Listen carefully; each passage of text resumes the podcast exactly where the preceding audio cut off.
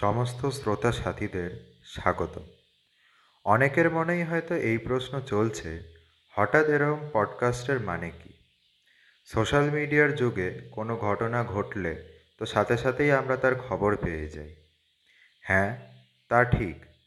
তবে তার সাথে এটাও ঠিক, আমরা খুব তাড়াতাড়ি ভুলেও যাই। দোষ আমাদের নয়, বরং তথ্য প্রযুক্তির বিকাশের সাথে সাথে বয়ে যাওয়া তথ্যের বন্যাকে কাজে লাগিয়ে শাসকের তথ্য দ্বারা তথ্য বিভ্রাটের সৃষ্টির। অল্প সময়ের মধ্যে এই বিপুল পরিমাণ তথ্য গ্রহণ করতে গিয়ে হ্রাস পেয়েছে আমাদের ধৈর্য, হ্রাস পেয়েছে মনের গভীরে তার দাগ কাটার ক্ষমতা।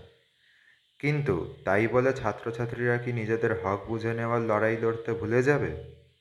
তারা কি ভুলে যাবে যে সমাজের তারা বাসিন্দা সেই সমাজের চালিকা শক্তি শ্রমজীবী মানুষের কথা বলতে, তাদের দিন বদলের লড়াইয়ের অংশীদার হতে, আমাদের আশা এখনও তারা ভুলে যায়নি লড়তে।